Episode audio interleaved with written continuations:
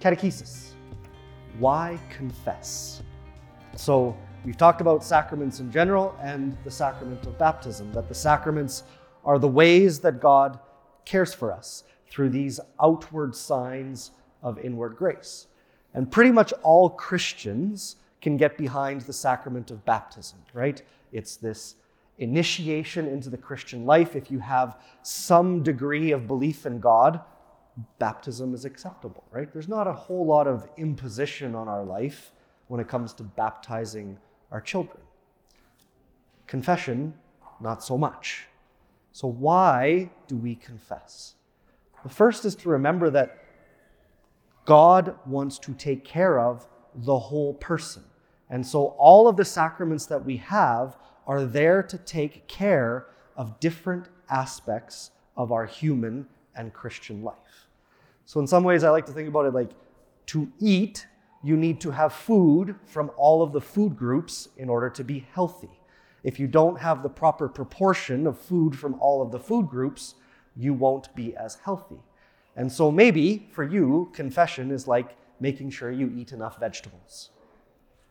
So, why do we confess? Some of you are of the age where, at least in Western Canada, it was kind of in vogue for general absolution, where you would come all together in the church, you would make an interior examination, and then the priest would grant absolution to everyone at once. While that is possible in the life of the church, it's actually reserved for cases where individual confession is not possible. So, a chaplain in the army would give general absolution to an army before going into battle because he doesn't have time to hear everybody's confession. Or maybe the chaplain on the Titanic gave general absolution to everybody on the Titanic because he didn't have time to hear everybody's confession. General absolution is for those cases where it's not possible. We need individual confession. Why? Just think about when you try to teach children to apologize, right? They know they've done something bad. They might be physically expressing shame for having broken a window from the neighbor. But do we say that that's enough? Do we say, okay, you feel bad, that's good? No, we have to teach our children to actually go to the person that we've wronged and to say the words, I'm sorry, because that's part of what's needed for full reconciliation. Right? Just feeling that we've done something wrong isn't enough. And then the other question that I hear often is well, why do I need to confess to a priest? Why don't I just confess to God on my own? Well, again, going back to what the sacraments are, they are these outward signs of inward grace.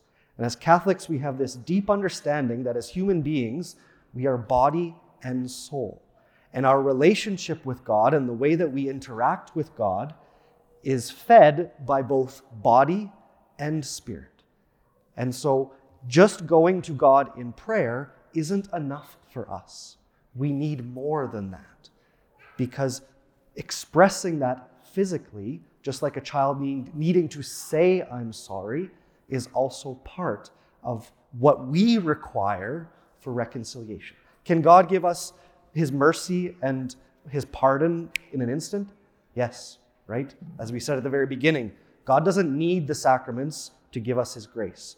We need the sacraments to learn how to receive his grace. And so we confess because it feeds our physical and spiritual needs together. So that's my initial pitch as to why we confess.